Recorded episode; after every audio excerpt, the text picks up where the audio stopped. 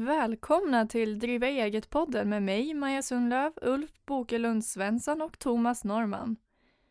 Den här podden har vi på Björn Lundén Information startat i samarbete med Driva eget. Syftet med podden är att ge dig som funderar på att starta eget, ska starta eget eller driver eget företag inspiration och tips för att på bästa sätt driva ett företag till framgång.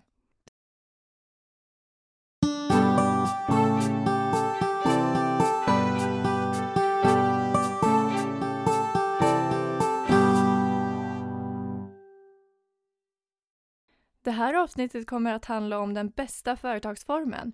Men innan vi börjar med det, Ulf, vad är på gång inom företagarvärlden? Ja, för företagare är ganska mycket på gång. Nu har ju den eh, sittande regeringen fått upp farten kan man säga. De får ju igenom sina förslag numera och det kommer ganska mycket som berör företagare.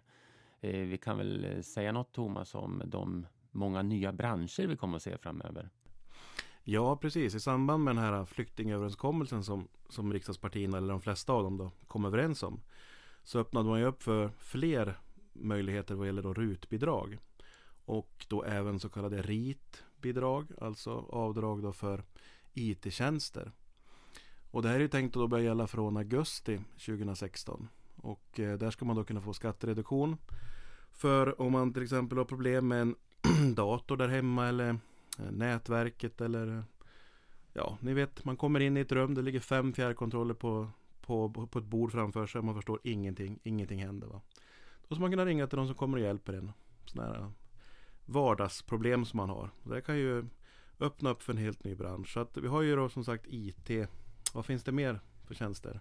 Ja, just i den här omgången i första augusti så är det ju utvidgat i, när det gäller trädgårdstjänster. Där har det varit vissa begränsningar, så där tänker man sig att fler sorters arbeten ska komma med. Och flytttjänster, eh, det blir en ny bransch som också kommer in där. Så vi har ju haft, har ju en hel del sedan tidigare och nu utvidgas det alltså. Speciellt spännande tror vi nog att det är på, när det gäller rittjänsterna. Men man stannar ju inte där utan det kommer nu någonting nytt sannolikt också första januari 2017. Va? Ja, precis. Och här är ju lite intressant. Det är ju Miljöpartiet som kan man säga driver det här. Det är ju ett eh, reparations, en skattereduktion för reparationer. Då.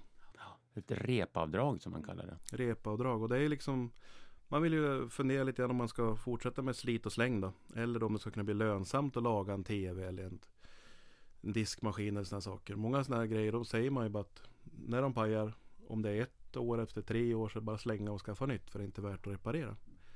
Och här blir det då kanske lönsammare att reparera än att köpa nytt.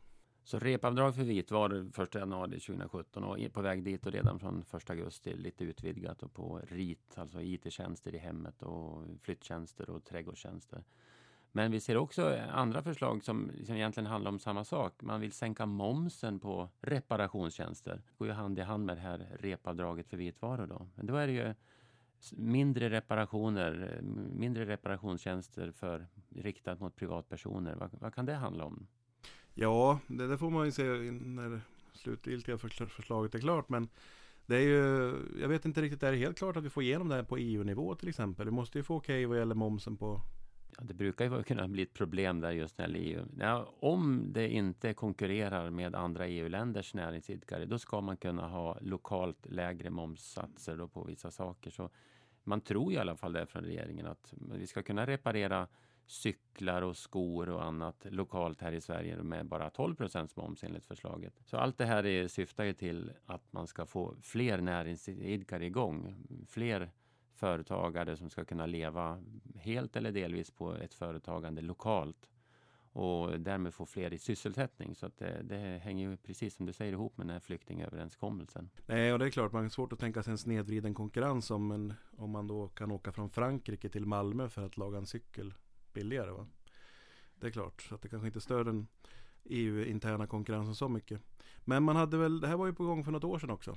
Man skulle ju få, kom ihåg när vi hade kurser, vi stod och pratade om att man skulle få Eh, det skulle då gälla eh, vad var det, vissa bilar och släpvagnar men inte vissa saker. Och, var det inte något liknande då? Jo, fast då var man inne på sänkt socialavgift för just vissa tjänster i enskild firma eller på löner då när man utförde reparation av personbil men full moms eh, och full socialavgift om man reparerade släpvagn. Så det vart en väldigt konstig gränsdragningsproblematik. Det blev stoppat. Så där, då var man inne på de här bidragsreglerna inom EU eftersom det var sänkt socialavgift. Men sänkt moms, det är en annan regel. Så det hoppas man få igenom nu då. Men en annan jätteintressant idé är ju att, som vi knyter an till det vi ska prata om idag, bästa företagsformen, det är ju det här med eh, Växa-stödet. Växa-stödet, det är också spännande. Om man tänkt sig att eh, om man har enskild firma, det här ska alltså bara gälla enskilda näringsidkare, så ska man få ett bidrag för den första anställningen man gör.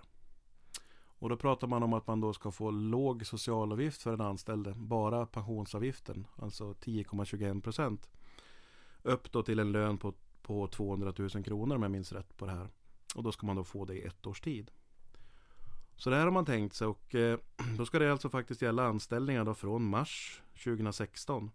För att då inte man ska få någon sån här äh, inlåsningseffekt så att ingen vågar anställa. Man sitter och väntar på att stödet ska kicka in. Va? Så att alltså, det ska vara anställningar redan från mars 2016 om man tänkt sig. Så det ska vi ta och prata mer om senare i podden när vi jämför företagsformerna. Så det är en väldigt intressant nyhet som då gynnar enskild firma. Annars har vi väldigt gynnsamma regler för aktiebolag också i, när det gäller utdelning och kapitalvinst. Och där sitter det en utredning som ska komma med ett förslag som möjligen försämrar reglerna en aning. Men de är så himla bra så att de flesta har inte ens nytta av de där reglerna. De är liksom överbra för de flesta. Så det är nog ingen fara när det gäller det. Men det tror jag är liksom de viktigaste nyheterna på gång för en företagare som kanske driver ett företag eller som har tänkt att starta inom kort. Det ser eh, ganska ljust ut på nyföretagarfronten. Det måste... Ja, och så för att knyta ihop påsen liksom, när vi börjar prata om Känner man att man skulle vilja jobba själv, man vill inte ha någon chef och fundera på vilken bransch man ska ge sig in i. Så kan man ju ta och studera lite noggrannare liksom, vad kan öppna upp sig nu tack vare att vi får då en utvidgning på ROT eller RUT-bidragen. Då. Där tror jag att det kan bli en hel del faktiskt nyföretagare som startas.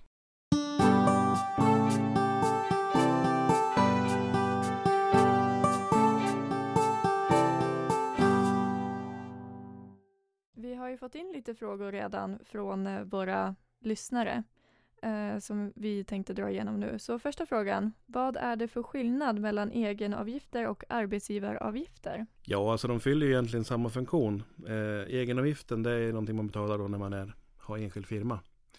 Och arbetsgivaravgifter betalar man då på alla anställda. Så att det betalar man ju även som ägare i ett aktiebolag. Då. Egenavgiften eh, är ju generellt sett lägre 2,5 procent än arbetsgivaravgiften. Och eh, dessutom så finns det en sån här generell nedsättning som man får göra på vinster mellan 40 000 och eh, 200 000 i en enskild firma. Och det innebär ju det att, och det var det vi var inne på när vi pratade om här om företagsformerna, att det är en skattemässig fördel på, på enskild firma. Och det är ju, har ju att göra med att egenavgifterna är lägre än arbetsgivaravgifterna. Man brukar ju kalla de här för sociala avgifter också med ett gemensamt namn. Då. Men eh, ja, det är egentligen samma sak kan man säga fast två olika grupper. En annan fråga då. Eh, hur ser eh, avdragsrätten för friskvård i enskild firma ut? För näringsidkaren själv då alltså? Och här kommer vi in på en intressant skatteskillnad mellan företagsformerna. Och man kan, det enkla svaret säga, i enskild firma får man inte för egen del dra av motion och friskvård. Inte heller andra personalvårdsförmåner. Det, det, blir en skillnad jämfört med ett aktiebolag eftersom man som ägare av ett aktiebolag räknas som personal, som anställd. Men en enskild näringsidkare eh, eller delägare i handelsbolag för den skull, den anses inte anställd av sitt företag. Och då finns den här lite konstiga skatteskillnaden. Nu ska väl inte överdriva effekten av det, men börjar det gå bra, så när man verkligen har råd att försöka unna sig sådana här förmåner, ja då är det aktiebolag som är fördelen. Går det inte tillräckligt bra så kommer man inte ens i aktiebolag ha råd att skaffa det där gymkortet via bolaget. Så då, det, då kan man säga, då upplever man aldrig den skillnaden. Men det är fler skillnader också som vi har anledning att återkomma till i senare poddar eller i andra svar på frågor. Att eh, ett aktiebolag har större möjlighet att betala för, för den anställde, vilket så kan vara ägaren. Och när Ulf säger andra personalvårdsförmåner, där kanske man har personalfika, man har julklappen, man kan ha personalfest och så vidare. Man har sådana här skattefria gåvor, minnesgåvor och sådana saker va? när man då fyller jämnt. Och allt sånt där är ju uteslutet i en enskild firma eftersom man då inte räknas som anställd. Nästa fråga då. Eh, hur mycket utdelning kan man ta från sitt aktiebolag? Ja, då har vi två svar egentligen. Den rent civilrättsliga, alltså aktiebolagsrättsliga eh, svaret är ju att man kan högst dela ut det fria egna kapitalet. Alltså du, alla vinstmedel som har tjänats in i bolaget kan man säga. Det är det som kan delas ut till ägarna. Man får inte nalla av aktiekapitalet. Men det är nog inte det som frågan egentligen gäller, utan jag tror att det är mer den skattemässiga delen. Och där har vi för en ägare av ett fåmansaktiebolag som lämnar en blankett i sin deklaration varje år som heter K10. Där man gör en beräkning av ett visst utrymme som beskattas lägre när man delar ut. Alltså den lågbeskattade utdelningen. Då man då beskattar bara med 20 procent. Man tar ju av bolagets redan framskattade vinstmedel som bolaget har betalat 22 procent skatt på och sen delar man ut till ägarna med bara 20 procent skatt för ägaren. Och det beloppet är för ett litet aktiebolag, om jag är ensam ägare i ett aktiebolag, så är det cirka 150-160 000 nu faktiskt per år. Och efter 20 procent skatt så har du ju åtminstone drygt 10 000 i månaden att få ut extra. Men vi har ju sagt i den här podden att eh, man ska ju först se till att man får en god lön, ända upp mot 450 000 på ett år, innan det är aktuellt egentligen att eh, dela ut pengar från aktiebolaget. Så då ska ju aktiebolaget ha gått riktigt, riktigt bra för att det ska bli aktuellt. Men det finns också möjlighet att få ännu högre skattemässigt lågbeskattad utdelning än de här 150-160 000 kronor per år. Den kallas ju schablonregeln eller förenklingsregeln. Det finns en vanlig regel också, en huvudregel, där man eh, kan utgå ifrån dels vad man har skaffat aktierna för och dels de löner som finns i aktiebolaget. Och då är det väldigt snabbt höga belopp, för idag får man lönebaserad utdelning på 50 av löneunderlaget. Så har vi löner i bolaget på en halv miljon, och det kan inkludera min egen ägarlön, ja då har jag 250 000 varje år som jag kan räkna, eh, få ut till lågbeskattad utdelning. Och det här man brukar prata om 3.12-regler och sådana saker för fåmansföretag då. Och som vi var inne på lite grann tidigare, om det blir försämringar med, på de här reglerna så kanske det inte gör så mycket på vissa delar i alla fall. Just den här löneunderlagsregeln är ju otroligt bra. Säg att du har lönerna på, i ett företag på 2 miljoner. Då kan ju alltså ägaren eller ägaren då, ägarna ta ut eh, en halv eller en, en miljon per år i lågbeskattad utdelning då till 20 procents beskattning. Och har man, det finns ju liksom inte så många bolag som går så bra. Har man två miljoner i vinst så är det väldigt sällan att ägaren kanske kan ta ut en miljon i utdelning. För att koppla ihop det igen då med de här reglerna om hur mycket får man dela ut? Ja, det är ju det fria, de fria, det fria egna kapitalet, alltså vinstmedlen. Finns det inte sådana pengar, ja då går det ju inte att dela ut. Och därmed blir den här skattemässiga beräkningen liksom onödigt bra. Och det tror vi att i de flesta aktiebolag i Sverige så ser K10-beräkningen för utdelning väldigt positiv ut. Men det finns inga pengar att dela ut ur bolaget. Och det är ingenting som vi bara tycker och tror utan det är så här att man får ju spara en utdelning till kommande år om man inte kan dela ut den. Och eh, utredningen har ju visat att det ska finnas ungefär 300 miljarder eh, kronor i sparad utdelning på landets alla K10. Och det är ju pengar som aldrig kommer att kunna delas ut. Va? Men ja, de ligger där och väntar. Då. Det är väldigt bra att ha sparad utdelning om man i sin framtid skulle sälja ett aktiebolag och göra en stor vinst på aktierna. Därför att då är det ju så att eh, den del då man har sparad utdelning det blir bara 20% beskattning. Och när, om man då har ett utrymme med vinst som in, man inte har som man kan täcka upp en sparad utdelning. Då blir ju det tjänstebeskattat. Då. Så just den delen är ju hård. Om man säljer aktier i ett fåmansbolag. Om man då inte har sparad utdelning som kan möta upp vinsten. Vi har verkligen fått in superbra frågor eh, och det, det gillar vi. Så fortsätt ställa frågor på Twitter och på, på mail. Så vi tar två frågor till. Då har vi eh, SUF-bolag, SUF-bolag. Är det bra? Ja, nej ska jag säga. Ja, man säga ja, det var fel. Nej, ska jag säga, det är inte bra. SUF-bolag, då menar man en filial i Sverige till ett utlandsregistrerat bolag. Eh, svenskt utlandsregistrerat företag brukar man säga att SUF står som förkortning för. Men det är egentligen bara en filial i Sverige till ett utländskt företag. Och enda anledningen att man har det är att, för att, det är att eh, komma runt eh, den här att man behöver sätta in 50 000 i aktiekapital. Man kan ha ett enpuntsbolag i England eller man kan ha ett estniskt bolag som själva bolaget och sen filialen i Sverige. ingen som helst skillnad i beskattning för ägaren eller för verksamheten. Filialen i Sverige, om den går med plus så blir det 22% skatt som i ett bolag. För ägaren så lämnar man en K10 och räknar ut utdelningsutrymmen. Tar man ut pengar blir det lön. Så det är ingen skillnad skattemässigt. Det, det enda man vinner är att slippa sätta in ett högt aktiekapital, eller högt, 50 000. Men så har du en årlig kostnad i det andra landet för att administrera. Du måste ju ha en, ett ombud där som lämnar in en eh, redovisning varje år och så vidare. Så att det där äts ju kapp med högre avgifter skulle jag vilja påstå. Och du har inte alls samma kontroll. Nej, jag har inte kollat på ditt engelska aktiebolag. Va? Så att du missköter det. Då finns det ju regler i England har vi förstått va? att man då automatiskt avregistrerar det här engelska bolaget. Och då kan man ju fråga sig vad har man då kvar?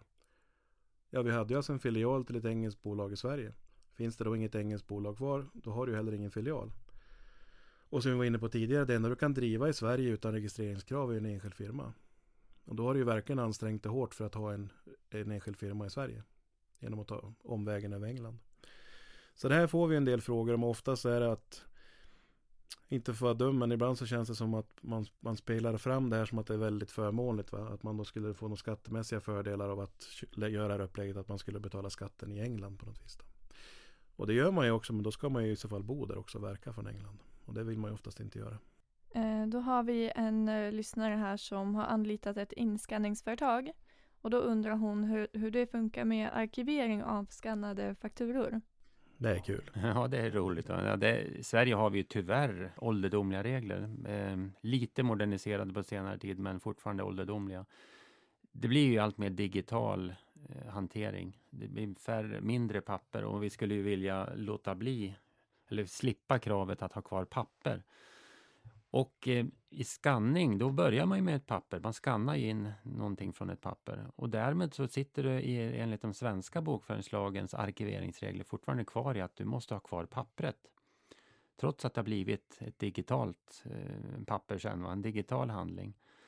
Om det kommer in till företaget som en digital handling, alltså en e-faktura eller en pdf i ett mejl eller så, då kan du spara det. Va? Då är det det du måste ha kvar. Det har du ju på din dator eller i din molntjänst eller så. Men är det första, första varianten in ett papper, då ska pappret vara kvar.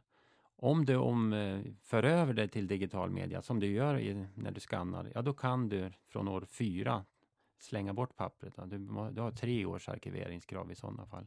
Och anlitar du ett skanningsföretag, då gäller det att skanningsföretaget behåller pappren den här tiden. Eller skickar över dem till dig. Så det gäller att inte glömma bort de här arkiveringsreglerna. Eh, vi kommer säkert att få modernare sådana framöver, men inte, inte just nu har vi det. En annan aspekt på det här är också det att om du får en faktura skickad till en elektronisk faktura eller någon, ja, på pdf bara, att du skriver ut själv. Då tycker många att om jag skrivit ut det här på papper, då är det väl okej, okay, så långt. Va? Men det är faktiskt tvärtom också. Man måste alltså spara det här i den, i den form det levererades, fakturan alltså. Så att även om du skriver ut en elektronisk faktura på papper så måste du även säkerställa att den här går att läsas elektroniskt. Och det är det också många som missar liksom. Man tycker man får mycket tok på, om man inte är liksom så tekniskt eh, utvecklad om man säger så. Då, att man har lagt om det här på elektronisk redovisning så. Man tycker man får många fakturor liksom via mail och sådana saker. Och skriver man ut dem. Men det, det räcker alltså inte. Man måste även spara underlagen.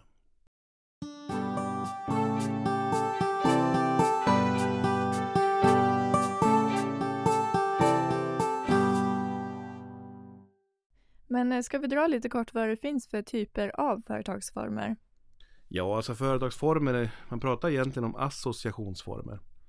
Alltså olika juridiska personer kan man väl säga då. Plus då att vi har enskild firma. Och många av de här de eh, kan man ju eller ska inte driva näringsverksamhet i. Så att eh, vi kommer väl att landa i att det kanske finns tre saker att välja på. Men alltså ibland så hör man ju tips om att man ska driva företag i stiftelse till exempel. Eh, och det är ju någonting som, som vi absolut inte rekommenderar. Utan det finns ju, det finns ju associationsformer liksom som har sina syften. Man har ju till exempel ideell förening. Va? Då är det tänkt att man ska jobba tillsammans utifrån föreningens bästa. Det är liksom, ja, ni vet idrottsföreningar, scoutkårer och andra högt stående ändamål. Sen har vi då ekonomisk förening. Det ska jobba då för medlemmarnas ekonomiska intressen. Och här kan man ju för sig tänka sig att man driver näringsverksamhet. Va? Kooperativ är ju väldigt vanligt och allting ligger ju här, det är en form av ekonomisk förening. Så att eh, här har vi ju stora aktörer som Mellanskog och Arla samtidigt som vi kanske har ett eh, kooperativt dagis. Va? Det är egentligen samma företagsform om man kallar det så. Så ekonomisk förening är ju väldigt användbar i vissa sammanhang och det är helt jämställt med aktiebolag skattemässigt och man räknas som anställd när man eh, tar ut ersättning därifrån och så vidare. Så den, den ska man ju ha i åtanke när man är tre eller flera som samarbetar om någonting. Till exempel i dagiskooperativ eller i inköpsföreningar eller vad det kan vara. Men de eh, företagsformer vi pratar mest om allmänt sett, det är ju, det är ju tre, varav en som vi definitivt ska avråda ifrån. Vi kan ju börja med den, det är handelsbolag och vi ska tala om varför vi avråder senare. Men sen är det ju, landar man i aktiebolag och enskild firma. Och enskild firma är ju strikt räknat ingen, det är ingen juridisk person, det är liksom inget eget skattesubjekt så, det, det är en person, en människa. Det är ju du och jag liksom som sätter igång och driver en verksamhet som är näringsverksamhet och då blir man beskattad på ett visst sätt. Men det är väldigt, eh, det är ganska rättvis, neutral beskattning i Sverige så att det spelar ingen större roll om det är enskild firma eller aktiebolag. Vi ska prata mer om vad som skiljer senare. Men, men det är enskild firma eller aktiebolag och aktiebolag kan man också vara en enda ägare i. I en enskild firma är man ju absolut bara en. Men i ett aktiebolag kan också ha flera ägare. Så är man två eller flera så ska man nog tänka sitt aktiebolag primärt. Vi, vi, tycker nog in, vi avråder ju som sagt från handelsbolag. Det kan vara bra med ekonomisk förening ibland. Nej visst, och det är de man har att välja på. Sen så finns det någonting som kallas för enkelt bolag. Där man då samarbetar. Då kan man tänka sig att man är kanske två enskilda näringsidkare eller ett aktiebolag, en enskild firma och sådär. Eh, men det är som sagt en samarbetsform. Va? När de där blir tillräckligt stora då kallas de för konsortium och så bygger man Öresundsbron. Men alltså det här är ju då mm, tanken som en samarbete. Man kan möjligtvis då registrera någon eh, företrädare för skatter och sådana saker. Då. Men oftast blir det problem för att man måste alltså fronta med någons organisationsnummer när det gäller fakturering och sådana saker. Va? Om man ska kanske ha ett hyresavtal så måste ju någon ställa upp liksom och, och juridiskt gå in då som, som hyrestagare och sådana saker. Så att ofta så funkar det bara halvbra. Så eh, enkelbolag det är ju jättebra för lite lösa samarbeten eller mer eller mindre lösa. Men om det är mer bestående, eh, att man ska driva något tillsammans, då, då eh, väger det över snabbt till att man har aktiebolag. Ja, Maja, det där var ju liksom en översikt. Precis, jag tänkte om vi ska gå igenom lite grundläggande vad, om vi börjar med aktiebolag, jättegrundläggande. Vi får tänka på att vi har både erfarna lyssnare och lyssnare som eventuellt ska börja tänka på att starta nytt.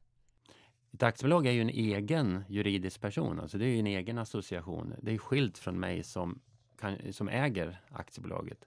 Jag kan ju som sagt vara ensam ägare, kan vara flera ägare. Och det här eh, reglerna är ty, ja, kan man säga, tyvärr anpassade efter de stora aktiebolagen. Det, det är samma regler för Volvo i princip som det är för ett enmansaktiebolag. Så det blir lite formellt att man har ju en, ett högsta beslutande organ som man säger, det är bolagsstämman eh, som man har åtminstone en gång per år. Och där har, utser man styrelse och man bestämmer vissa saker utifrån bolagets eh, eh, bolagsordning och sådär. Och sen den här styrelsen, den kan bestå av en person. Det kan ju vara jag som är ensam aktieägare. Så man måste ha en styrelse oavsett storlek? Ja, man måste ha en styrelse och den kommer ju inte att jobba särskilt hårt om man är ett enmansaktiebolag. Det finns inte så mycket att göra, att göra då. Eh, det måste finnas en suppleant som kan vara beredd att hoppa in om jag blir långtidssjuk eller om jag avlider eller något sånt. Va? Eh, så att det, man måste ju ha någon backup där och det kan man ju säga ett bra råd att välj någon som verkligen kan göra jobbet om den träder in. Man ska inte sätta dit vem som helst utan tänk, eh, tänk på värsta scenariet att jag faktiskt blir liggande i respirator och vem kan då sköta mitt bolag? Det ska vara suppleanten som kan då träda in. Så det, man har de här formella bolagsstämman, styrelsen och sen kan man, vilket ju många ser som en fördel, vara VD i ett aktiebolag. Det kan ju låta lite tufft. Ehm, och det kan jag, alla de här som, den enda på bolagsstämman, den enda i styrelsen och VDn är samma person, aktieägaren. Det är vanligt. Sådär. Men sen är i övrigt så är det ju enkelt i aktiebolag. Beskattningen är ju rak och tydlig. Det är ju 22 skatt på vinsten. Alltså du har intäkter minus kostnader under ett visst år. Det blir 22% skatt. Resterande belopp då som är kvar, 78% det kan man ju använda till utdelning eller få ut när man säljer bolaget eller likviderar bolaget. Så bolaget lever ända tills dess man det, eh, antingen går i konkurs, det är ju värsta scenariot, då, eller att man likviderar det, vilket ju inte är så konstigt då, utan vill man bli av med ett aktiebolag så likviderar man det. Det är lite mer formalia kan man ju tycka runt ett aktiebolag då. Som Ulf var inne på, oavsett stort eller litet så är det mycket gemensamma regler. Då. Till exempel att du måste ju upprätta en årsredovisning som ska skickas in till Bolagsverket. Det är ju snarare lite formalia kan man tycka, man är ensam i, i den här som ägare av en juridisk person då. Men eh, fördelen med aktiebolag och så att komma ifrån då, det är ju som sagt att det också är en juridisk person. En juridisk person kan ju då alltså ingå avtal och eh, har man ett eh, riskfyllt projekt som man går in i, man kanske måste investera stora pengar så att du ska börja tillverka saker, va? Du måste köpa dyra maskiner, du kanske måste anställa många människor och så vidare. Då är det ju aktiebolag som är det man ska välja alltså helt enkelt. Aktiebolaget är klockrent eh, för att skydda personerna bakom. Man, det, man har inte ett personligt ansvar i ett aktiebolag som i utgångsläget. Man kan säga att det finns vissa fall där, där, där personliga ansvaret träder in. Man måste se till att bolaget betalar skatter, sociala avgifter, moms i tid. Eh, kan man inte göra det, ja, då måste man eh, försätta bolaget i, i konkurs innan dess. Va? Eller se till att agera alla. Annars inträder ett personligt ansvar för, av, för bolagets företrädare. Och är man själv då i styrelsen och ensam aktieägare, då vet man ju att det är jag som svarar för den obetalda momsen. Men annars står man i utgångsläget med, utan personligt ansvar. Och därmed som Thomas säger, blir det en större risk, ja då är det aktiebolag som gäller. Det ska man inte driva som enskild näringsidkare, du har fullt personligt ansvar. Så att det är många, många som vet hur man gör liksom, som har koll på hur man driver ett aktiebolag. Och märker att det inte går så bra, då sätter man ju det i konkurs då före den tolfte. För det är då i regel som skatter och avgifter förfaller till betalning. Och eh, har man sådana som har förfallit till betalning när man går i konkurs, då blir man alltså personligt betalningsansvarig för dem. Sen är det givetvis så i mindre aktiebolag, om jag går till banken eller om jag ska teckna ett hyreskontrakt, ett leasingkontrakt, då vet ju de som ska stå med risken gentemot bolaget att eh, här finns det risk att vi förlorar pengar. Alltså ber de personlig borgen av mig som ägare. Men det är ju en förhandlingsfråga och det är ju inte alltid det blir borgen. Och gentemot leverantörer, man köper in varor och tjänster, då är det väldigt sällan de kräver. Och det får man ju tänka på när man gör affärer med aktiebolag, mindre aktiebolag. Det är inte lika skyddat kan man säga när jag säljer till ett aktiebolag som när jag säljer till en enskild näringsidkare. Sen vet jag inte om eh, det är sant nu längre, men jag tror fortfarande det är så att aktiebolag anses vara lite mer prestigefyllt. Det låter som mer som ett riktigt företag om du kan sätta AB efter namnet på företaget. Enskild firma är fortfarande lite lägre rankat allmänt sett, tror jag. Mm. Men det är ju mer en, eh, en subjektiv fråga. Annars så när du ska få ut pengar ur ditt aktiebolag, då Eh, det är pedagogiskt och bra. Så du kan inte låna pengar ur ditt aktiebolag, det är förbjudet.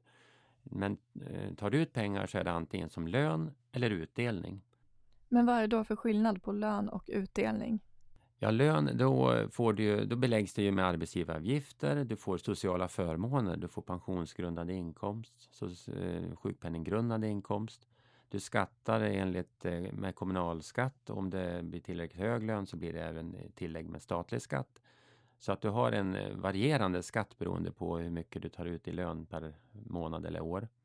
Men du får ju någonting för pengarna genom arbetsgivaravgifterna kan man säga. Och det är väldigt gynnat med att, eh, att tjäna rimlig mängd pengar i Sverige idag genom lön. Eh, du får ju jobbskattavdrag som är väldigt högt så att man skattar inte särskilt mycket upp till rimliga inkomstnivåer. Utdelningsreglerna det, det innebär ju att du, då tar du ju ut pengar ur bolaget av sådana medel som bolaget har betalat bolagsskatt på. Så det är en tydlig skillnad. Alltså lön, det dras ju från årets resultat så det blir en kostnadsavdrag i aktiebolaget. Det, ska du, du tar ju lön av årets intjänade pengar så att säga. Medan utdelning tar du av gamla pengar som bolaget har betalat bolagsskatt på.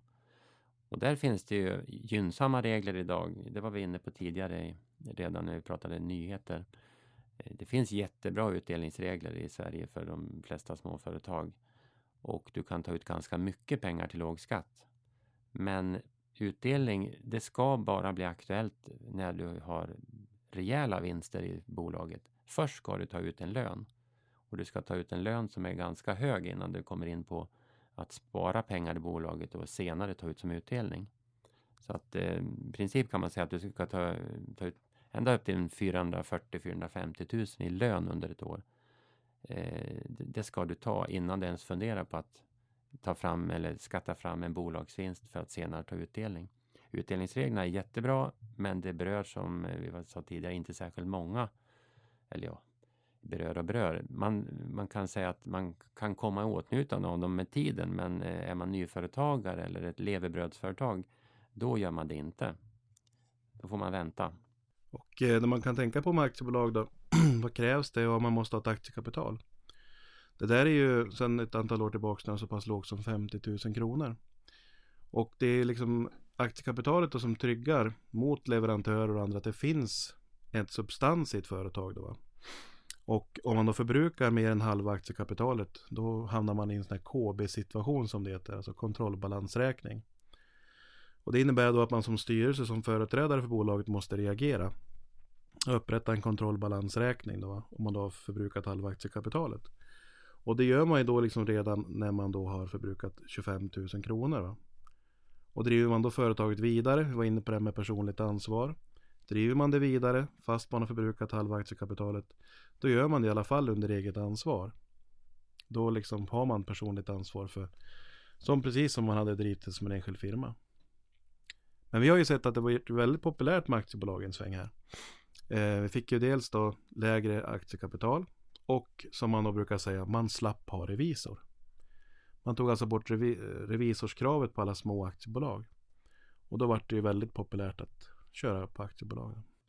Eh, nu får man skilja revisor från redovisningskonsult. Det är ju fortfarande många som tar hjälp av en redovisningskonsult. Får hjälp med bokföring och bokslut och årsredovisning.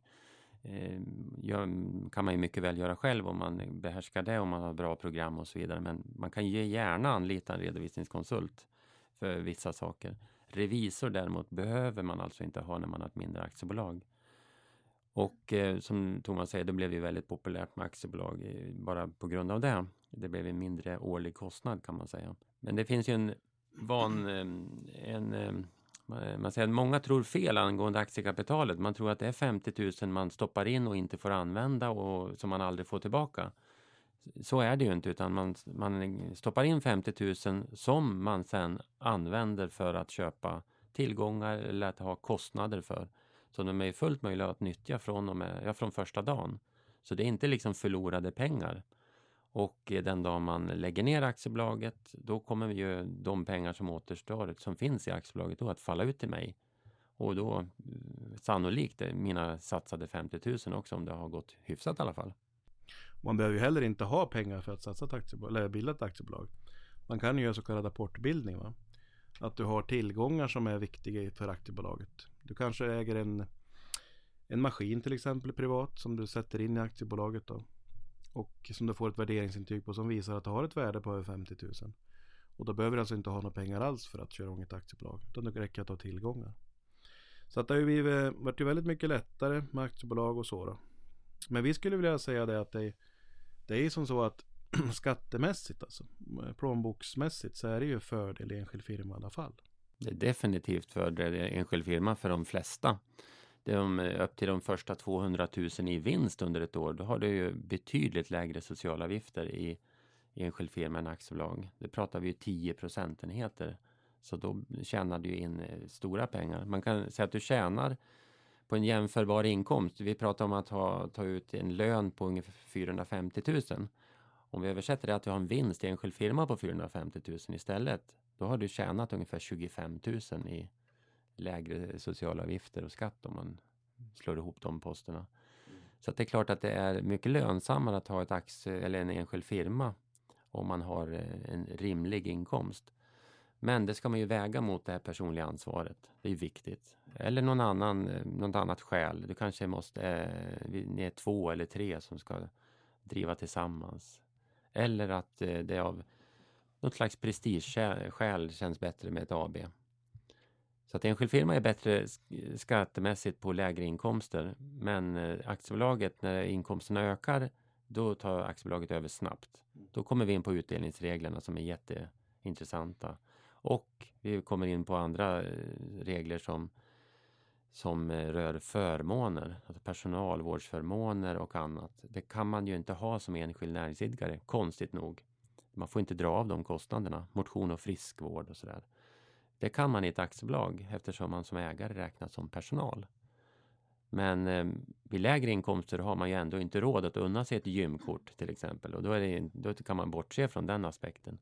Men kommer vi upp i nivå på inkomsterna då blir det ju väldigt intressant med aktiebolag eftersom vi då kanske vill passa på att unna oss de här förmånerna och som sagt kunna ta utdelning. Men när vi ändå håller på att prata om enskild firma, kan vi dra lite, lite kort om vad, vad är enskild firma? Ja, en enskild firma är ju egentligen ingenting särskilt. Det är ju jag som person som driver en verksamhet som blir beskattad som näringsverksamhet. Det är när jag driver någonting yrkesmässigt och med vinstsyfte. Liksom. Att jag eh, inte bara har det som hobby. Och det är inte beroende på att jag har en tillgång, till exempel aktier som jag köper och säljer, utan det är, nu säljer jag tjänster eller säljer varor. Eh, det kan vara allt från att jag är lantbrukare till IT-konsult. Det, allting ryms inom enskild firma. Det är bara mer hur jag gör det och vad. Och då blir jag med företag. Jag, det, jag liksom bara, företaget uppkommer inte genom en registrering som ett aktiebolag gör. Utan här uppkommer företaget av vad jag gör eller hur mycket. Så vips har jag en enskild firma om jag börjar mm, utföra tjänster åt någon eller sälja saker i en viss omfattning. Eh, så att det blir jag med mitt personnummer som svarar för företaget och ska registrera mig hos Skatteverket för att få, om jag ska bli momsregistrerad, för att få en F-skatte, ett F-skattegodkännande som jag behöver ha som bevis för att jag är företagare om jag säljer tjänster. Och jag ska ju börja kanske betala någon preliminär skatt. För det är skillnad när jag har en lön från mitt eget aktiebolag eller om jag får en lön från någon annan. Då dras det ju lön på, eller skatt på den lönen. När jag har enskild firma så har jag ingen lön. Utan jag gör egna uttag som man säger ur den enskilda firman. Och jag skattar på årets slutliga resultat. Så det är pedagogiskt ganska knepigt. Men egna uttag, får man ta ut då hur mycket man vill i månaden eller hur funkar det där? Eller är det strikt att man måste ta ut varje månad eller får man ta ut per kvartal eller halvår eller? Nej, som jag sa, det, det är problem med pedagogiken här kan man säga. För det, du kan göra hur du vill. Det finns inget låneförbud, det finns ingenting som styr. Från ett aktiebolag, får du ut en lön, då blir det skattdraget och sociala avgifter. Just då, liksom. En enskild firma, det kan du sätta in och ta ut pengar eller saker hela tiden.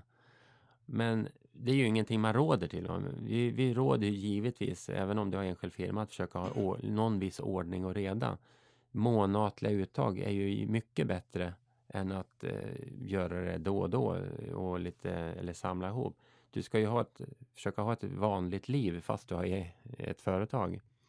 Så att kan du planera för att ha månatliga uttag för att klara din hyra eller dina andra räkningar så är det bra. Men i princip kan du ta ut hur mycket du vill som du frågade om. Men det får ju någon slags effekt i slutändan för får du en vinst i enskilda firman och det blir skatt och egenavgifter att betala, ja då får du ju betala det privat om inte du har pengar kvar i firman. Jo, det är ett problem liksom, eller fara med enskild firma om man inte vet vad man gör. Om man drar en enskild näringsverksamhet som sagt och det går bra, du fakturerar ut stora belopp och låga kostnader och tycker att det här är mina pengar, de har jag jobbat ihop och så gör av alla pengar. Sen när du anmälde dig och du gjorde en, eh, en skatteavgiftsanmälan till Skatteverket så eh, tyckte du att det var ju lämpligt att lägga så att man beräknade en, kanske vinsten för året på väldigt låga belopp eller kanske noll till och med. Man behöver ju inte ha, gå med vinst för att ha enskild näringsverksamhet. Du måste bara ha ett vinstsyfte och det är en väldig skillnad. Och då kanske det är så att du har eh, under året har betalat i princip ingenting i skatt. Sen då när du deklarerar här, du har kört ett år, kanske till och med ett första förlängt räkenskapsår. Så visar det sig att det har gått väldigt bra. Och du har legat helt fel i, i F-skattebetalningen. Du har årsmoms. Det vill säga du betalar den också efter, efterskott. Då. Och då är du skyldig alltså väldigt mycket pengar på skatten. Och har du då i sådana fall tagit ut alla medel från enskilda firman, du har tömt bankkontot och levt upp pengarna, varit på kasino eller ute och rest, ja då sitter du lite jobbigt till. Va? För då kommer ju det att du ska betala in moms, du ska betala in skatt och egenavgifter och du måste hitta de pengarna privat. Du har ett personligt ansvar.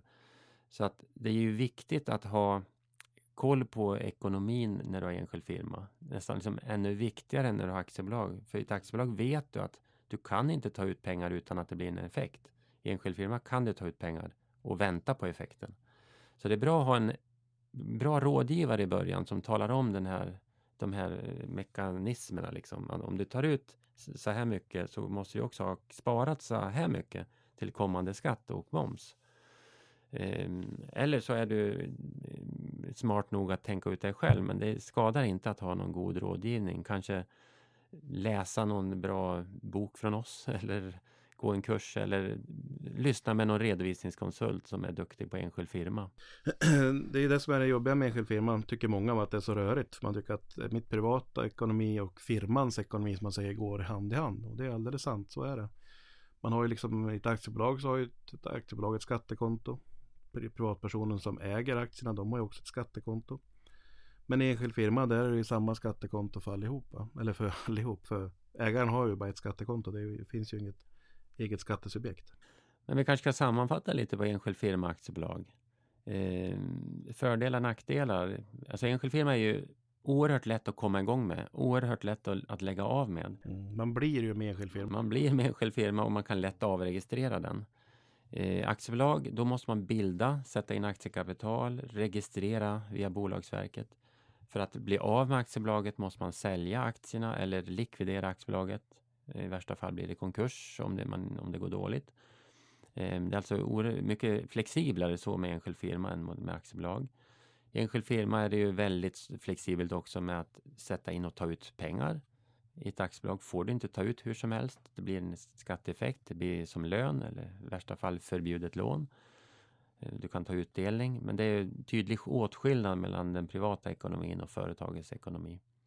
En enskild firma driver under personligt ansvar fullt. Ett aktiebolag har i utgångsläget inget personligt ansvar för bolagets skulder och åtaganden. Men i praktiken blir det ofta något slags eh, personligt ansvar genom borgen och om man inte sköter bolagets skatter och avgifter, eh, avgiftsinbetalningar. Så det finns fördelar och nackdelar. Eh, skattemässigt fördel enskild firma på lägre inkomster eller normala inkomster. På höga inkomster klar fördel aktiebolag. Men är man för ostrukturerad då går det inte att aktiebolag skulle jag vilja säga. Nej, alltså om du inte liksom förstår att jag tar ut pengar ur aktiebolaget, alltså är det här en lön. Jag måste alltså kvarhålla skatt. Jag måste betala en arbetsgivaravgifter. Och går omkring och kör ett aktiebolag och inte sköter de sakerna, då, då går det åt skogen ganska fort. Va? så att eh, är du för ostrukturerad då, då är det ju nästan bara enskild firma att välja på. Eller så måste du ju ha någon som verkligen håller dig i, i skägget liksom genom hela vägen. Här, Nu kanske det är så här att om du är så ostrukturerad, den typen som där hyresavin som kommer då varje månad varje gång är en fullständig överraskning. Då kanske man inte bör ha i företag, varken enskild firma eller aktiebolag. Eller en, en strikt förmyndare som hjälper en då. Nej, men vi, vi råder ju inte alla att starta företag, eller hur? Det... Nej, nej, precis. Och det tycker jag är intressant. Men ibland så när man hör folk så är det liksom att alla kan ha företag, alla ska dra igång. Men, eh, och det kan man ju rent teoretiskt, men många är ju inte lämpade för det. Som sagt. Tror man att eh, blir man chockad varje gång Josefin kommer, ja, då kanske man inte ska ha företag. Så är det nog. Eh, då går vi vidare till handelsbolag och kommanditbolag. Min första fråga då är vad är skillnaden på på handelsbolag och kommanditbolag? Ja, alltså kommanditbolag är ju en bättre form kan man säga av handelsbolag. Handelsbolag då är alla delägare eh, lika juridiskt ansvariga. Medan man i ett kommanditbolag då, om man lägger upp det rätt, har man då alltså ägare som har ett begränsat ansvar, begränsat till en viss summa. Och man måste då ha minst en då som är fullständigt ansvarig för vad man håller på med. Och eh, kommanditbolagsupplägg är ju väldigt vanligt till exempel inom travbranschen. Man kanske köper en andel i en häst och då ligger liksom varje bra häst i ett kommanditbolag. Så kan du gå in med en summa liksom, jag vet inte vad det blir, man kanske köper det höger framben eller något sånt där. Så att du har en andel i en häst Och sen då om det blir vinster på den här då slussas det ut då i, i proportion till hur mycket pengar du har satsat då. Och bakgrunden då som är, kanske är den ägare som har liksom fullständigt ansvar. Det kan ju vara en travtränares aktiebolag. Va? Jag tror att uppläggen ofta är så. Så att kommanditbolag gör det möjligt att driva flera personer i en viss verksamhet men där man begränsar det fullständiga ansvaret till en enda och det kan vara ett aktiebolag. Så att man kan komma runt det personliga ansvaret mer eller mindre helt. Och eh, de här kommanditelägarna kan vara väldigt passiva. Det kan vara rena investerare kan man säga. Eller så kan det vara personer som är med i verksamheten. Bara det att de, eh, man vill inte riskera deras ekonomi. Så till exempel om man är eh, inom en familj, då kan man ju ta, ta den som kan bära ansvaret, kan vara komplementär och övriga kan vara kommanditelägare. Liksom in, om det är lite ojämnt förhållanden att en, Eh, en drar det tyngre lasset i verksamheten och någon annan en mindre del. Då kan man också dela upp det komplementär kommanditdelägare. Kommanditdelägaren har ju då lite mindre att säga till om också kan man säga rent juridiskt. Så att det, det passar bra när det är lite ojämlika förhållanden så att säga.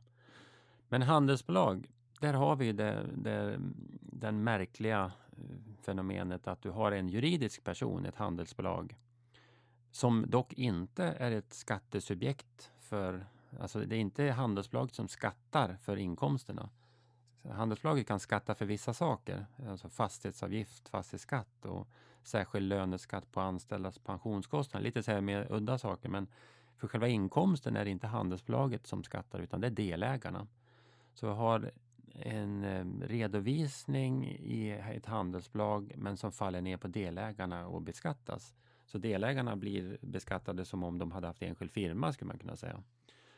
Och det, det, det, det märkligaste är ju då att ansvaret ligger inte på handelsbolaget, den juridiska personen, utan ansvaret ligger helt på delägarna. Och det är inte bara så att det är ett eh, personligt ansvar, utan det är ett solidariskt ansvar dessutom. Och det betyder att om den ene delägaren, för så är det ju ett handelsbolag, att var och en får agera fritt för handelsbolagets räkning. Eh, och det är där man kan begränsa i ett kommanditbolag. Men i ett handelsbolag kan den ene delägaren dra på handelsbolagets skulder, teckna kontrakt på dyr leasingbil, göra vidlyftiga inköp. Eh, det kan ju komma smygande efterhand. Det kanske är så att det är ens bäste vän från början men senare så har den bäste vännen träffat en ny livspartner och tappat fattningen och vill köpa in dyra pälsar och leva lyxliv. Och då kan ju handelsbolaget få dra de kostnaderna eller ta de kostnaderna eller den smällen. Och det drabbar ju då inte bara den som har gjort det där utan det är solidariskt ansvar.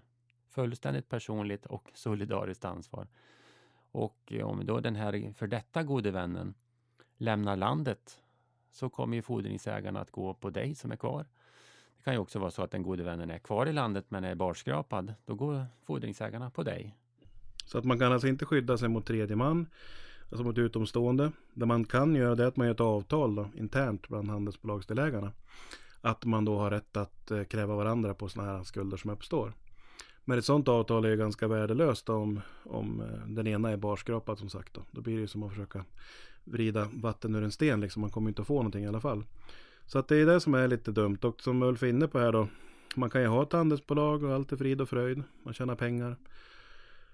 Den ena handelsbolagsägaren då liksom blir förbytt av någon anledning. Livskris av någonting va. Och drar på sig skulder. Sen har man ju, men då förstår man i alla fall vad som händer. Men sen kan man ju tänka sig då till exempel att jag och Ulf har ett handelsbolag. det går jättebra. Men sen tröttnar jag på att vara med i handelsbolaget så jag vill inte vara med längre.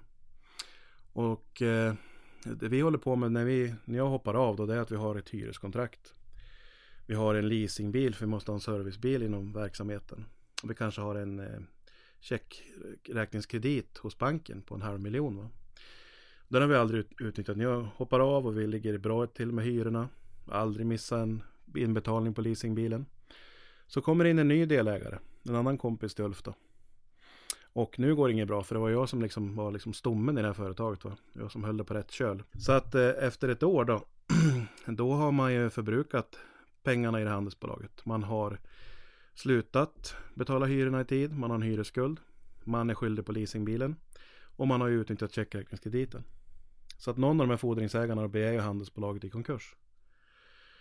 Eh, och då kan ju då de här tre fordringsägarna titta på hur ser handelsbolaget ut? Jag var två delägare nu. De två kan vi kräva på pengar. Sen kan man även titta vilka var handelsbolagsdelägare när de här avtalen Eh, ingicks. Det vill säga när man tog checkräkningskrediten, hyran och sådana saker. Ja, då var jag också med som, som bolagsman. Eller som handelsbolagsdelägare. Och då kan ju alltså då banken och alla de här eh, som man är skyldig pengarna gå direkt på mig. Behöver inte gå på Ulf eller Ulfs nya kompis. De är säkert redan black. Det har ju gått dåligt för dem nu va. Så då kan de gå på mig. Och har jag tur då, någon gång i framtiden så kanske jag kan kräva dem på pengar. Om, om det nu är möjligt va. Så att det är ju liksom jättetokigt det där. Så att om man nu i alla fall har hamnat i ett handelsbolag. Man av misstag. Så ska man ju definitivt inte gå med på att sälja sin handelsbolagsandel. Utan ska Ulf och hans nya kompis köra vidare. Då får de bilda ett nytt handelsbolag. Och så ska vi lägga ner mitt som jag har varit med i. Och jag kan tänka utifrån den här nya kompisen. Eh, en sån ska man ju aldrig vara. Man ska aldrig gå in i ett befintligt handelsbolag. Då är man ju fullt ansvarig för allt som har hänt bakåt i tiden fastän man, man inte ens var med och tecknade avtalen. Men vad var då syftet från första början att eh, skapa den här företagsformen om det finns så många nackdelar? Mm, det är en jättebra fråga. En, två, två grejer som man ofta slutar i och det är att man är, man är fler än en som vill ha någonting tillsammans. Och sen är man lite rädd för aktiebolag, man tycker att man måste ha ett aktiekapital. Eh, så att, och då tar man handelsbolag då, för det behöver man inte ha några pengar för att starta. Det är ju en grej. En annan grej då som är faktiskt en fördel med ett handelsbolag, det är det att delägarna själv kan besluta väldigt fritt om hur förluster och vinster ska slussas ut till respektive delägare. Och det är ju det som är dess fördel. Då. Och det här är en, historiskt sett en gammal företagsform. Det kommer ju från 1800-talet kan man säga. Det är väl en tysk historia från början, men det här har varit väldigt etablerat och eh, användes i mycket stor omfattning. Och man kan ju säga att eh, aktiebolaget har också en lång historia, men då har det handlat om stora verksamheter. Så att hela aktiebolagsformen, det ser vi fortfarande på reglerna, är tänkt för stora verksamheter. Många aktieägare. Eh, mycket liksom formalia byråk byråkrati kan man väl säga i grunden. Handelsbolaget hade inte det. Så att det finns ju skäl varför det har förekommit många handelsbolag genom tiderna. Och det har också eh, gått lite mm, beroende på tid, men eh, om vi pratar 70 80-tal var det ju synnerligen intressant skattemässigt med handelsbolag. Det var stora skatteupplägg på den tiden som var populära. Men eh, sen dess då, sen vi har fått mer neutrala företagsformsregler skattemässigt och aktiebolagen har fått lägre aktiekapital, min, lägre revisorskrav, lite enklare aktiebolagsregler för mindre aktiebolag faktiskt. Ja, då har det blivit mer och mer attraktivt med aktiebolag när man är flera. Och handelsbolagen minskar i antal. Men i vår, i vår mening inte tillräckligt snabbt. Man kan väl säga så här, om man ändå ska ha ett handelsbolag. Så passar det ju liksom Passar hyfsat bra om man är gift. För det är ungefär så det funkar i ett handelsbolag. Va? Man lever ihop två stycken eh, med sin partner och eh, om partnern hittar på något dumt så kommer jag också drabbas av det. Man har oftast gemensam ekonomi liksom och sådana saker. Va? Så för gifta, så länge man är gift, så passar det ganska bra med ett handelsbolag på något vis. Ja, på något vis stämmer det också. Om man inte längre vill vara gifta så blir det ju besvärligt. Men eh, annars eh, så tycker vi inte handelsbolagsformen är en bra företagsform alls. Vi avråder starkt och eh, kommanditbolag möjligen i vissa verksamheter. Men om man då är två stycken men inte har aktiekapital för att gå in och skapa ett aktiebolag, hur gör man då? då? Finns det någon, något alternativ? Ja, det finns ju om de här två till exempel är skattemässiga makar. Det vill säga man är gift, registrerat partner eller om man är sambos med gemensamma barn eller om man haft gemensamma barn, de har skattemässiga makar. Då kan man faktiskt driva en enskild firma tillsammans. Eh, man har gemensam verksamhet heter det. Och då delar man liksom på tillgångar och skulder och vinster rakt av liksom i enskild firma. Bägge deklarerar på en NE-blankett då, precis som en vanlig näringsidkare. Och eh, är det någon som är klart drivande i den här verksamheten, då kan man ju vara medhjälpande make. Eh, medhjälpande make, maka liksom. Och då får man ta ut en marknadsmässig ersättning om det blir en vinst i verksamheten. Som ska baseras då liksom. Skatteverket tycker att 90 kronor plus egenavgifter är en marknadsmässig ersättning som man inte behöver motivera. Givetvis så kan man ju motivera utifrån vad det är för arbete man utför så kan man ju ta en högre ersättning. 90 kronor plus egenavgifter är ju inte så himla mycket nu.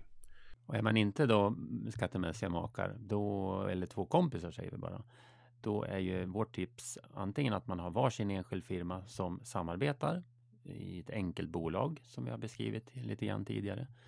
Men det, då står var och en ansvarig för just det, det var och en skriver på, inte något annat. Och då får man försöka dela upp det på något vettigt sätt, att man gör varannat inköp eller någonting sånt. Man kan också ha en gemensam eh, momshantering, alltså att en enda är utsedd till momsrepresentant så man får någon slags gemensam eh, administration. Det blir ju lite rörigt när man har två företag som samarbetar men man slipper då handelsbolagsproblemet. Man kan gå, gå iväg från varandra mycket enklare. Men i grunden tyckte jag din fråga var intressant det med 50 000. Om man inte har 50 000 och ska, för att starta ett aktiebolag. Vi, vi sa ju det när det gäller aktiebolaget. De här 50 000 är ju inte låsta. De får ju användas i aktiebolaget till kostnader, till inköp. Och då bör man ställa sig den frågan. Om, jag är, om man är två eller flera. Om vi inte tror att vi behöver 50 000 i verksamheten. Om vi inte har förmåga att ha, stoppa in 25 000 var ska vi verkligen starta företag? Alltså? Det, det, är mång, det finns förvisso verksamheter som inte behöver 50 000, liksom. men det kommer alltid att behövas pengar i en verksamhet för marknadsföring, för reskostnader, för eh, inköp av olika slag. Och det är inte bara pengar, alltså det, man kan även tänka sig en del apportbildning där man, att man då dels både pengar och eh, inventarier eller vad det nu är för någonting, maskiner eller så. Så att visst, jag håller fullkomligt med. Är man två stycken och inte kan få fram 25 000 var, kanske man ska fundera igen liksom. Om man är så på gränsen. Men då har jag en fråga till. Eh, de här, vi har ju gått igenom de olika företagsformerna, de vanligaste, och eh, tagit lite fördelar och nackdelar. Men, men eh, finns det någon företagsform som passar en viss verksamhet bättre? Eller kan man välja vilken typ, vilken av de här olika företagsformerna till vilken typ, ja, vilken som helst verksamhet. Nej, det finns ju en grej faktiskt som man inte kan välja. Och det berör ju hundratusentals människor i Sverige. Om du köper en fastighet med mark och skog. Eh, då kommer du per definition att ha en enskild firma. Ha en enskild näringsverksamhet. Du kommer att deklarera på NE-blanketten. Då. Så där är det jättemånga som bara blir med enskild firma fast man inte ens nästan vet om det själv. Sen om du har momspliktig verksamhet på fastigheten och i dess byggnader, det är ju en annan sak. Men eh, så att eh, sådana där saker kan man bara ha i enskild firma. Man kan inte handla med värdepapper i enskild firma om det är det man vill göra. Måste man ha ett aktiebolag. Eh, om du är konstnär, alltså målar tavlor och gör skulpturer, då kan det ju vara en fördel. Du, eller har du ett aktiebolag då så vet du att det blir 25% moms på det du säljer. Då får du ju lyfta ingående moms förstås, så att du får tillbaka moms på utgifterna. Men i en enskild firma kan du ha momsfri verksamhet som eh, konstnär. Så det kan ju vara någonting att tänka på. Och, så att konstnärer, eh, land, innehavare av lantbruksfastigheter som Thomas var inne på, det är typiska sådana som oftast är enskild firma. Alltså ett aktiebolag får inte köpa en lantbruksfastighet. Så att, eh, däremot kan ju ett aktiebolag ha, bedriva driften på, på en lantbruksfastighet. Men du har ändå en enskild firma i bakgrunden. Och så lägga till det så de konstnär också att det är 0% om man vill. När man har en viss försäljning då, då kommer man upp och då blir det 12%. Men det är som sagt, ska det bli 25% på konst då ska man ju sälja typ att Björn Lundén Information skulle ha en tavla som vi säljer. Då blir det 25%. Eller om du köper av en, någon som då inte är upphovsmannen eller konstnären. Så annars tycker vi nog snarare att man ska titta på företagsform beroende på hur mycket man tror sig komma tjäna, alltså hur bra det kommer att gå. Eh, och och eh, kanske vilket behov du har av att skydda dig personligen. Om du ser det som någon skillnad i eh, som prestige eller renommé att ha ett aktiebolag eller inte. Det är mer sådana aspekter än just branscher eller företagsform eller mm, vad man, vad man håller på med. Ja, då har vi dragit eh, företagsformerna som sagt eh, och har ni några frågor kring det här ämnet så får ni jättegärna skicka in via Twitter då Björn Lundén Info eller till vår mejl driva eget-podden snabelavblinfo.se.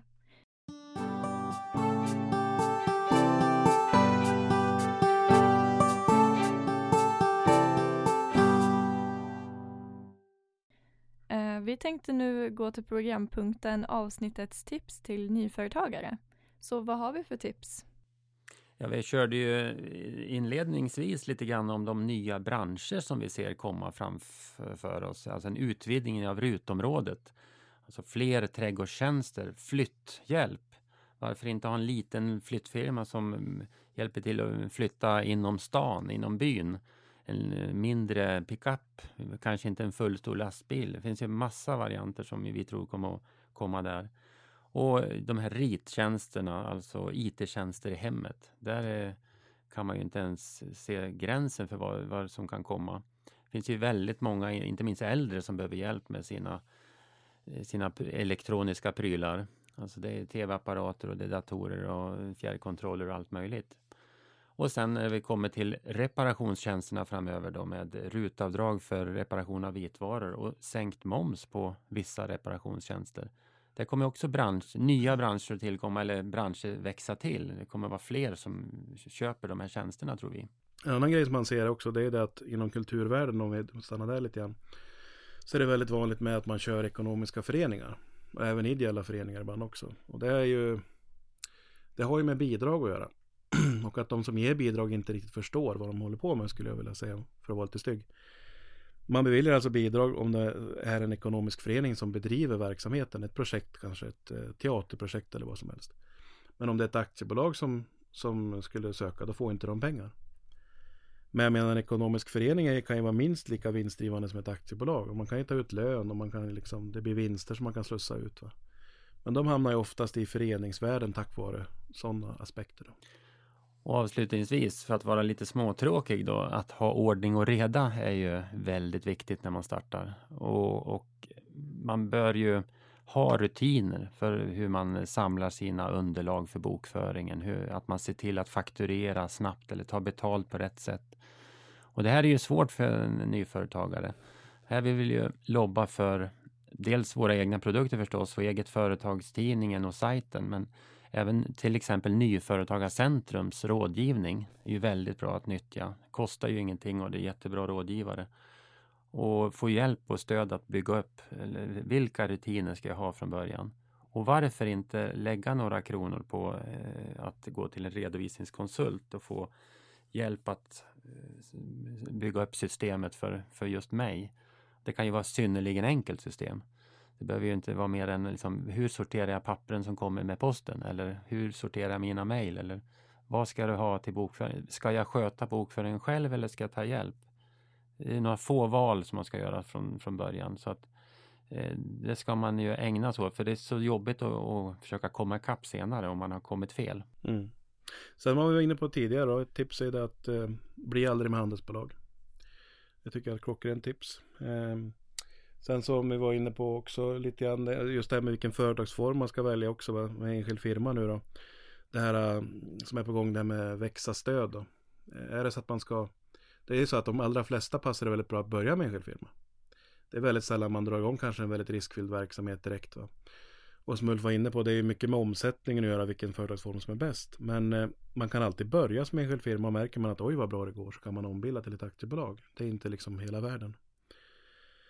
Så att, eh, och då finns det där växa-stödet som vi var inne på nu då. Märker man att man ska köra igång och kanske direkt måste anställa någon på det behöver inte vara en, en, en tillsvidareanställning men om man ska komma igång och måste få hjälp då kan man ju då köra enskild firma och kunna få det här växa-stödet. Det här var alltså vårt första riktiga avsnitt, Bästa företagsformen. Ställ gärna frågor till oss på Twitter genom att tagga Björn Lundén Info eller hashtagga Driva Eget-podden. Det går även att mejla in frågor på drivaegetpodden snabelablinfo.se.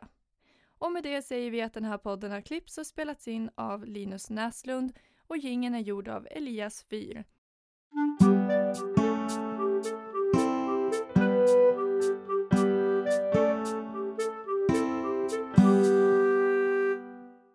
Vi har just nu en aktion där du kan auktionera på biljetter till den kritikerrosade teaterföreställningen som har setts av över 60 000 personer på vår hemsida www.blinfo.se. Det här har vi i syfte att bidra med pengar till statyn som ska resas i Hudiksvall över Bo Östlin, en av skådespelarna alltså i Glada Hudik-teatern. Och statyn ska resas för att hedra hans minne, vilket är stort då det förmodligen är den första statyn över en utvecklingsstörd i hela världen. Så var med och auktionera på biljetterna till Trollkarlen i Os. Inte bara för att det är en bra teaterföreställning utan också för att ni är med och bidrar till något bra.